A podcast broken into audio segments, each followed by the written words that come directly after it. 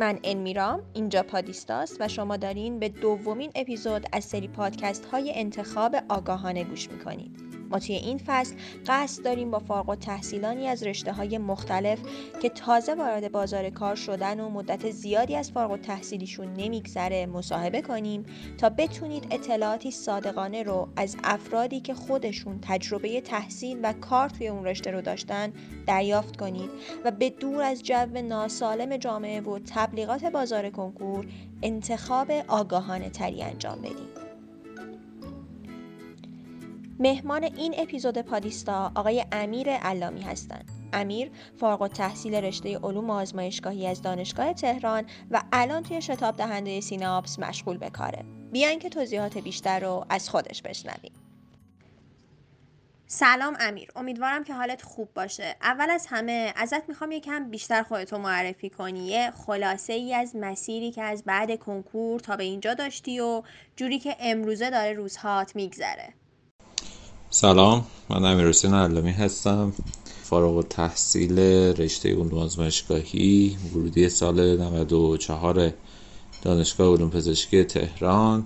الان سرپرست پشتیبانی آزمایشگاه شتاب دهنده آزمایشگاهی سیناپس هستم و همزمان هم روی یه پروژه توی همین کتاب دهنده دارم کار می‌کنم و روزهام به خوبی میگذره چون که توی کاری هستم که خودم دنبالش رفتم و خودم پیداش کردم و بهش علاقمند بودم که توی این کار فعالیت داشته باشم.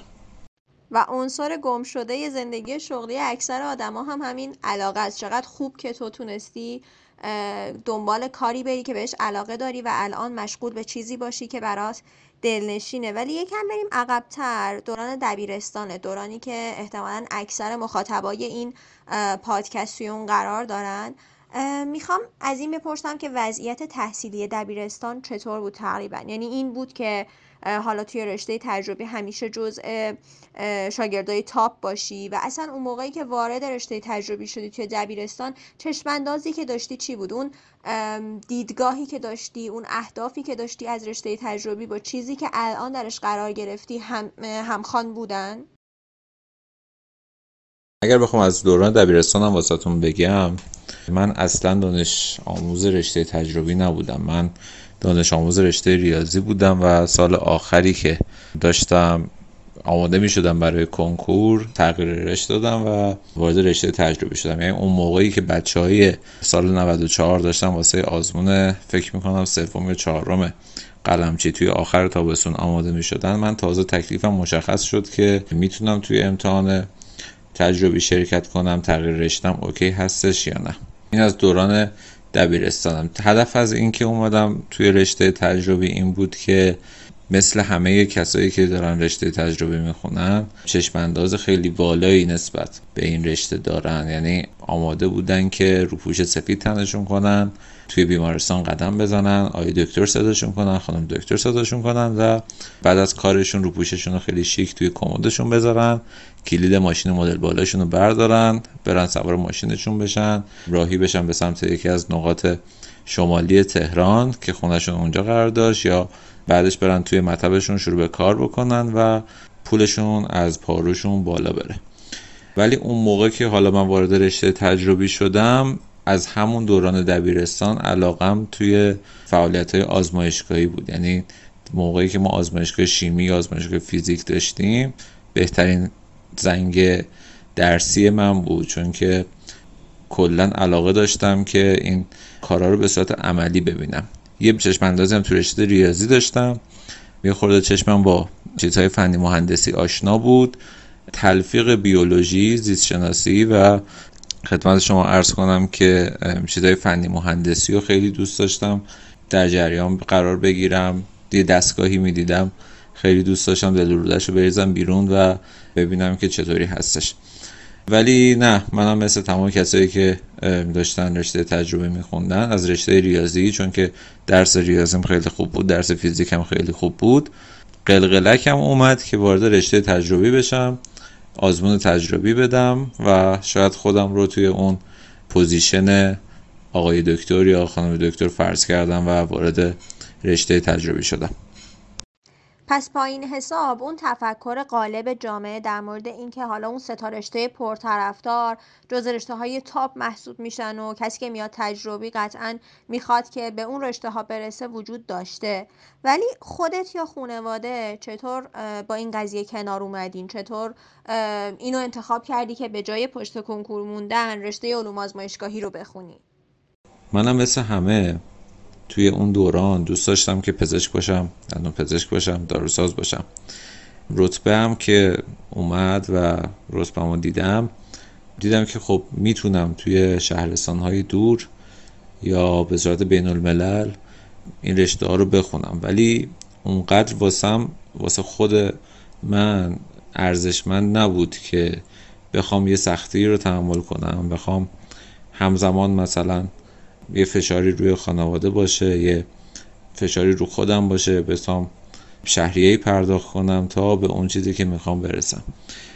البته که خب الان واقعا خوشحالم که توی این رشته تحصیل کردم و می‌دونستم که اون چیز شاید اون ستا رشته چیزی که من می‌خواستم نبودم برای همین رفتم سراغ تحقیق کردن در مورد رشته هایی که این ستا رشته رو پشتیبانی می‌کنن. مثل همکارامون پرستاره عزیز مثل فیزیوتراپی مثل علوم آزمایشگاهی مثل رادیولوژی مثل هوشبری مثل اتاق عمل.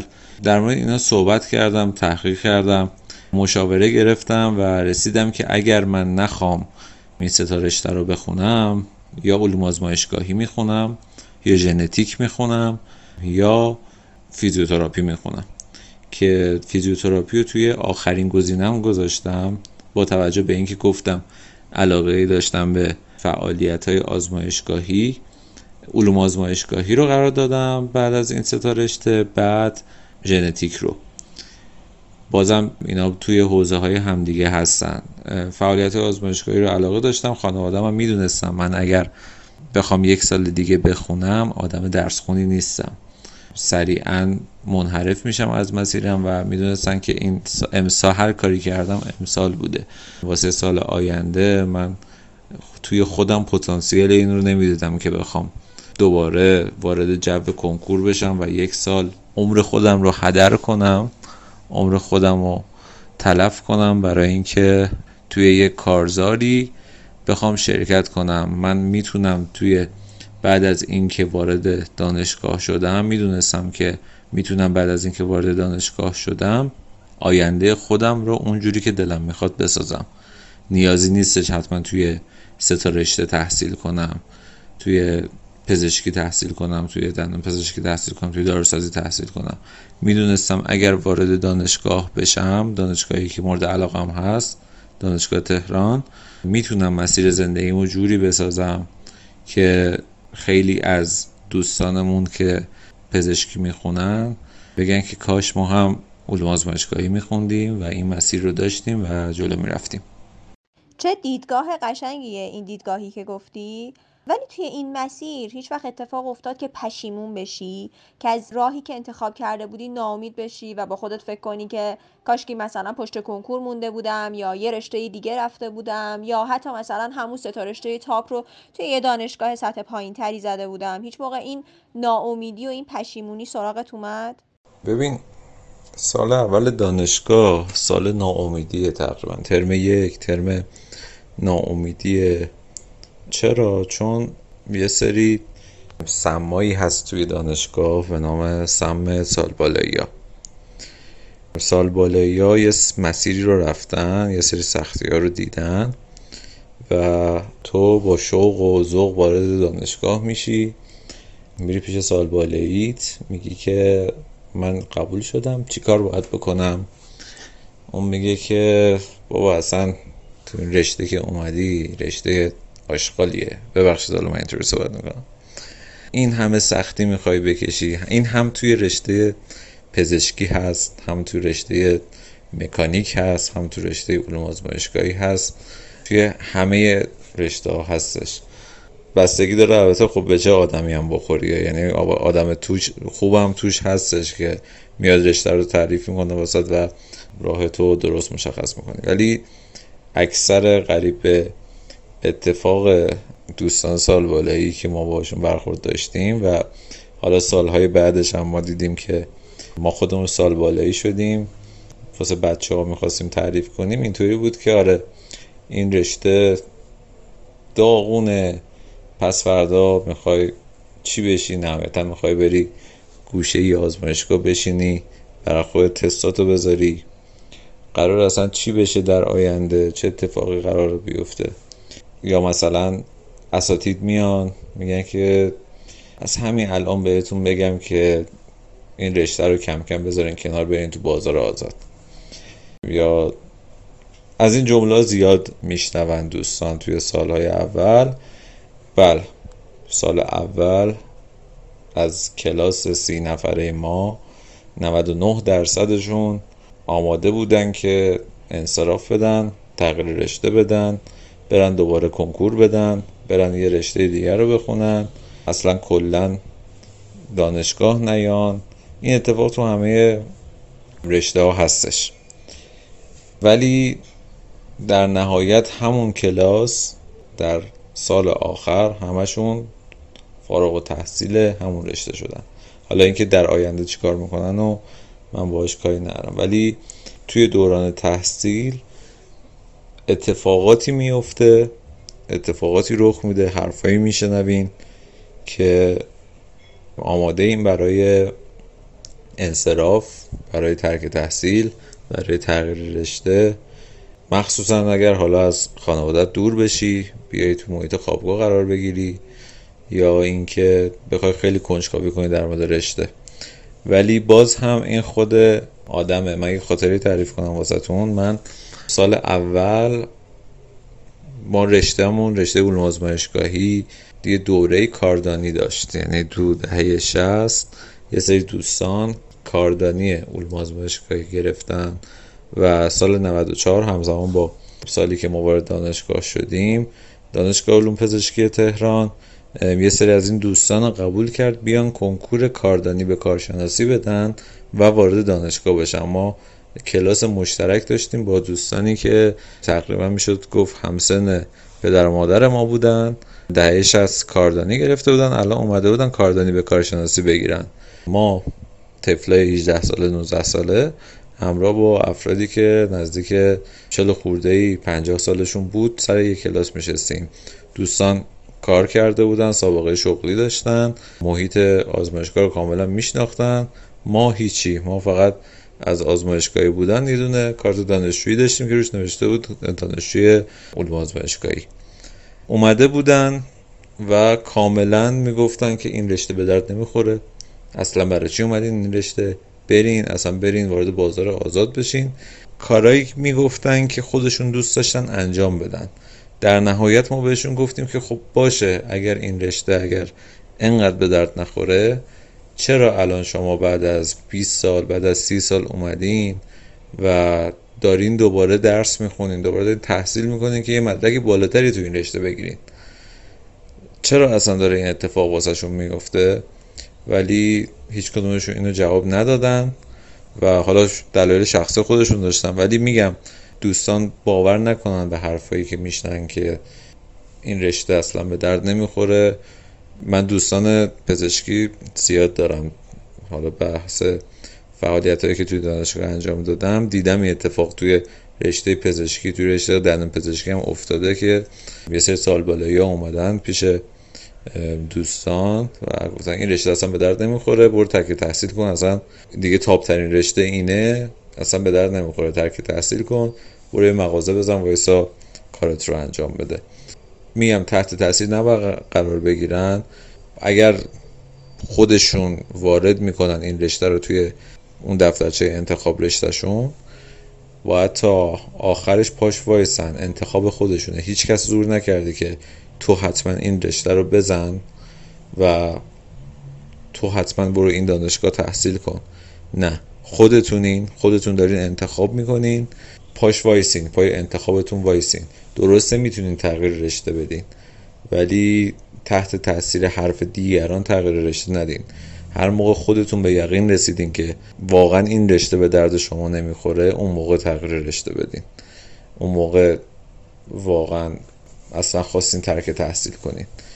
پشیمونی رو موقعی بروز بدین که خودتون واقعا به یقین رسیدین نه اینکه چون از ده نفر هشت نفر اومدن این حرف رو بهتون زدن که این رشته به درد نمی‌خوره تصمیم بگیرین که این رشته رو ترک کنین. هر موقع خودتون به یقین رسیدین رشته رو ترک کنین. درسته واقعا. متاسفانه این قسم از حرفهای ناامید کننده چه از سمت سالبالایی چه از طرف حتی اساتید از طرف جامعه همیشه وجود داشته. و واقعا باعث میشه که اون انگیزه ای که بچه ها باهاش شروع می‌کنن رفته رفته فرسوده بشه. اما یکم در مورد خود رشته علوم آزمایشگاهی بیا صحبت بکنیم که بچه ها بیشتر این رشته رو بشناسن. یه مشکلی که هست اینه که اصلا بچه ها نمی‌دونن که رشته های دانشگاهی قرار چجوری سپری بشه؟ قرار چه درسایی بخونن؟ این دید مناسبی که وجود نداره باعث میشه انتخاب سختتر بشه. می‌تونی برای ما توضیح بدی؟ به صورت کلی نه حالا خیلی جزئی ولی به صورت کلی در طی دوران تحصیل چه مباحثی خونده میشه و اصلا دوران تحصیل چطوری سپری میشه؟ به دوستان ما توی علوم آزمایشگاهی یه عنوانی اطلاق میشه به عنوان سفید پوشان گمنام تشخیص. عزیزان توی آزمایشگاه ها همکاران گرامی ما حضور دارن تا اون بحث تشخیص پزشکی رو راحت تر کنن و یه تابلوی از درون مریض به پزشک اعلام کنن و پزشک بتونه با اون تابلو تصمیم نهایی رو واسه بیمار و مراجعه کننده خودش بگیره. بنابراین دروستی که دوستان می‌خونن توی رشته علوم آزمایشگاهی برابر با دروس علوم پایه پزشکی هستش. توی دوران علوم پایه فیزیولوژی هست ما فیزیولوژی داریم. آناتومی هست ما آناتومی داریم. بافشناسی هست ما بافشناسی داریم. بیوشیمی هست ما بیوشیمی داریم. هماتولوژی هست ما هماتولوژی داریم. ایمنی شناسی هست ما ایمنی شناسی داریم. پاتولوژی هست ما پاتولوژی داریم. تمام این رشته ها که توی علوم پایه پزشکی تو دوران علوم پایه پزشکی مطالعه میشه توی دوران چهار ساله علوم آزمایشگاهی هم مطالعه میشه. علاوه بر اینکه دروس آزمایشگاهیشون هم ارائه میشه به طور سنگینتر از رشته. چون حالا دوستان پزشک ما قرار هستش که اینا رو به صورت تئوری آموزش ببینن و حالا توی دوران کارورزی و کارآموزیشون توی بیمارستان ها از اینا استفاده کنن. ولی ما اینها رو آموزش می‌بینیم و قرار هستش که این تئوریایی که یاد گرفتیم به صورت عملی استفاده کنیم. دوستان ما دوستان پزشکی ما همکاران ما بروز بیرونی این دروس رو می‌بینن. ما از همون چیزی که استفاده شده و این دروس باش نوشته شده استفاده می‌کنیم. یعنی ما بیوشیمی میایم مثلا در مورد اسیدهای آمینه صحبت می‌کنیم. توی آزمایشگاه به صورت عملی ما باید کروماتوگرافی اسیدهای آمینه رو انجام بدیم و حالا ملاحظه بکنیم. یا در مورد چربی ها HDL, LDL, TG صحبت می‌کنیم تریگلیسیرید. ما باید مقدار این چربی ها رو توی سرم فرد بتونیم تشخیص بدیم. برای همین توی عملی بحث آزمایشگاه خیلی فراتر از اون بحث تئوری و سنگینتر این دروس ارائه میشه. دوستان کار می‌کنن. حالا با کیتایی که در اختیارشون قرار میدن یه سری تستا رو انجام میدن.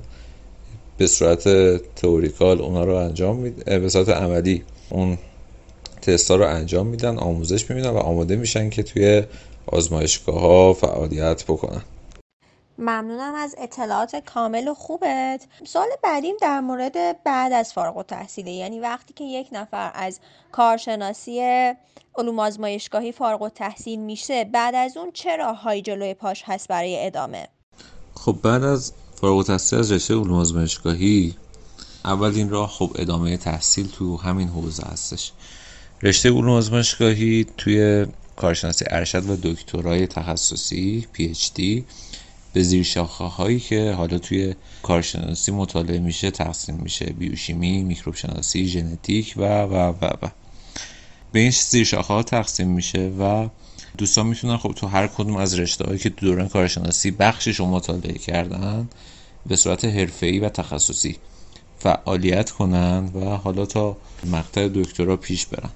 اگر تا مقطع دکترا پیش برن الان این قانون هستش که می‌تونن بعد از اون یک دوره چهار ساله شرکت کنن و تقریبا میشه بهش گفتش که فوق تخصص علوم آزمایشگاهی رو دریافت کنن و می‌تونن به عنوان مسئول فنی یک آزمایشگاه فعالیت کنن که این دیگه سقف مدرک تحصیلی و مدرک علوم آزمایشگاهی هستش. ولی خب باز هم توی دوران پی اچ دی تخصصی تک رشته ای از همین رشته که واسهتون نام بردم باز هم می‌تونن به عنوان مسئول فنی بخش اون بخش آزمایشگاه فعالیت داشته باشن. این راه راه ادامه تحصیلش هستش. اگر بخوام وارد بازار کار بشن توی حوزه های مرتبط تو دو تا راه می‌تونن فعالیت کنن. یک وارد آزمایشگاه ها بشن دو وارد شرکت ها و صنعت آزمایشگاهی یا به قولی صنعت دی. این ویترو دیاگنوستیس صنعت تشخیص آزمایشگاهی وارد این راه بشن که هر کدوم حالا مزیت ها و معایب خودش رو داره که اگر وارد دانشگاه بشن و در موردش مطالعه کنن خیلی بهتره. حالا من این معرفی می‌کنم. وارد آزمایشگاه که بشن دوستان میشن یک کارشناس آزمایشگاه بیمار مراجعه می‌کنه نمونه گیری و حالا تست هایی که باید انجام بشه رو باید انجام بدن. وارد صنعت آزمایشگاه بشن. خدمت شما عرض کنم که متریال و دستگاه ها و کیت هایی که باید توی اون آزمایشگاه آماده بشه رو باید تولید بکنن طراحی کنن دیزاین کنن و وارد آزمایشگاه کنن. یعنی چرخه مکملی هستش. دوستان توی صنعت آزمایشگاه کارهایی که نیاز هست رو انجام میدن متریال آماده می‌کنن وارد آزمایشگاه میشه. بازم همکاران خودشون هم رشته خودشون اونجا حضور دارن. از اون متریال استفاده می‌کنن. برای اینکه اون بیمار جواب تستش جواب... نتیجه تستش رو بتونه بگیره. تا حدی پاسخ پرسش بعدی من که در مورد وظایف کاری و محل کاری فارغ التحصیلان رشته علوم آزمایشگاهی بود رو هم پوشش دادی مرسی ازت. ولی یه سوالی می‌خوام بپرسم. درباره یکی از مهمترین معیارهایی که هر کسی موقع انتخاب یک رشته و یا یک شغل توی ذهنش داره و اون هم در واقع سقف درآمدی اون رشته است. اینکه من اگر که وارد این رشته بشم و بعدا مشغول به کار بشم چقدر می‌تونم درآمد داشته باشم و آیا می‌تونه حداقل هزینه های زندگی من رو تامین بکنه یا نه؟ با توجه به امسال سال 1400 به صورت تقریبی اگر بخوای کف و سقف هزینه هایی که می‌تونه یک فرد از طریق علوم آزمایشگاهی دریافت بکنه رو به بچه ها اطلاع بدی به چه صورته؟ ببین بحث درآمد توی رشته علوم آزمایشگاهی کاملا به خود شخص به نوآوری شخص به تفکر شخص و به پشت کار و روش کار کردن شخص بستگی داره سقف می‌دونم نداره این رشته توی بحث درآمد. یعنی من همیشه فکر می‌کردم که خب تو دوران دانشجویی که خب می‌گفتم نهایتا توی رشته ما بشه مثلا حدوش بیشتر از ده میلیون تومن نمیشه درآمد داشت. ولی وقتی وارد بازار کار شدم دیدم افرادی رو که نه خیلی ساده فقط با پشتکار بالا با دقت بالا با فعالیت های بسیار میشه درآمد بسیار زیادی از این رشته داشت که شاید سقفش مشخص نباشه. یعنی من واقعا می‌شناسم شخصی رو که سقفش مشخص نیست درآمدش توی این رشته. ولی اگر بخوام کف رو براتون در نظر بگیرم خب کف هر رشته ای حقوق پایه وزارت کاره. یعنی الان اگر بخوایم حساب بکنیم نزدیک احتمالا چهار خورده ای پنج میلیون تومن بشه. ولی میگم این چهار خورده پنج میلیون تومن نیست الان. یعنی کسی اونقدر نیستش که اینقدر درآمد داشته باشه و اون سقف هم تعداد محدودی هن. مربوط به هر شخصه. درسته دقیقا. یعنی تعیین کردن اون سقف درآمدی برای اکثر رشته ها خیلی سخت و یا حتی غیر ممکنه ولی به عنوان سال آخر می‌خوام اینو ازت بپرسم. امیر اگر برمیگشتی به دوران انتخاب رشتت اون زمانی که درگیر انتخاب رشته بودی چه چیزی رو می‌گفتی به خودت؟ چه چیزی رو دوست داشتی بدونی که کسی به تو نگفت و نمی‌دونستی؟ اگر من برمیگشتم به دوران انتخاب رشتم قطعا این رشته رو دوباره خودم انتخاب می‌کردم. ولی به خودم می‌گفتم که یه خورده قبلش رو توانمندیات کار کن. یه خورده تیم ورک یاد بگیری یه خورده ارتباط گرفتن با افراد مختلف رو یاد بگیری یه خورده بدون که داری چی کار می‌کنی. برنامه راهت رو برای خودت مشخص کن مسیرت رو مشخص کن. خیلی چیزها رو باید از خودت بگذری تا به بعدش به موفقیت های بیشتری برسی. یه خورده خودسازی و افزایش اعتماد به نفس باعث میشه که بچه ها توی این خدمت شما ارز کنم که مسیر راحت تر بتونن برن جلو. اصلا مهم نیستش که چه رشته ای قرار قبول بشن. اصلا مهم نیستش که چه رشته ای قراره که توی دانشگاه مطالعه کنن. به نظر من خود فرد باعث میشه که چقدر توی اون رشته درخشان باشه و چقدر بتونه که توی اون رشته به موفقیت برسه. اگر توانمندیش رو داشته باشه اگر خودسازیش رو انجام بده اگر روی توانمندی های خودش کار بکنه قطعا توی هر رشته ای که باشه موفق خواهد بود. ممنونم امیر جان. ممنون از وقتی که در اختیار بچه های ویستا گذاشتی. ممنون از اطلاعات ارزشمندی که با بچه ها به اشتراک گذاشتی. امیدوارم که هر روز موفقتر و شادتر ببینیمت. ممنون از شما. امیدوارم که تونسته باشم کمکی کرده باشم به دوستان خودم. خیلی خوشحالم که توی مصاحبه با شما شرکت کردم و هر چقدر حالا اطلاعات داشتم تونستم که به دوستانم ارائه بدم امیدوارم که همشون توی مسیری که قرار بگیرن درستترین مسیر باشه و همشون به موفقیتی که دلشون می‌خواد برسن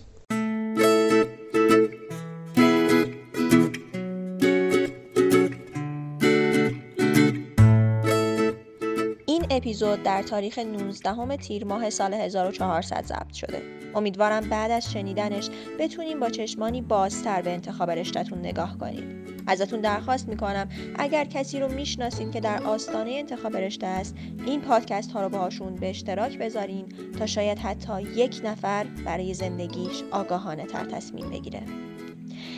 اطلاعات تکمیلی این رشته توی پستی در پیج اینستاگرام ویستا بارگذاری خواهد شد. شما می‌تونین ما رو با آیدی vistateam نقطه co یا vistateam.co توی اینستاگرام پیدا کنید. امیدوارم انتخابی آگاهانه داشته باشید و هر روز از خودتون و زندگیتون راضی تر باشید. تا پادیستای بعدی مراقب خودتون باشید.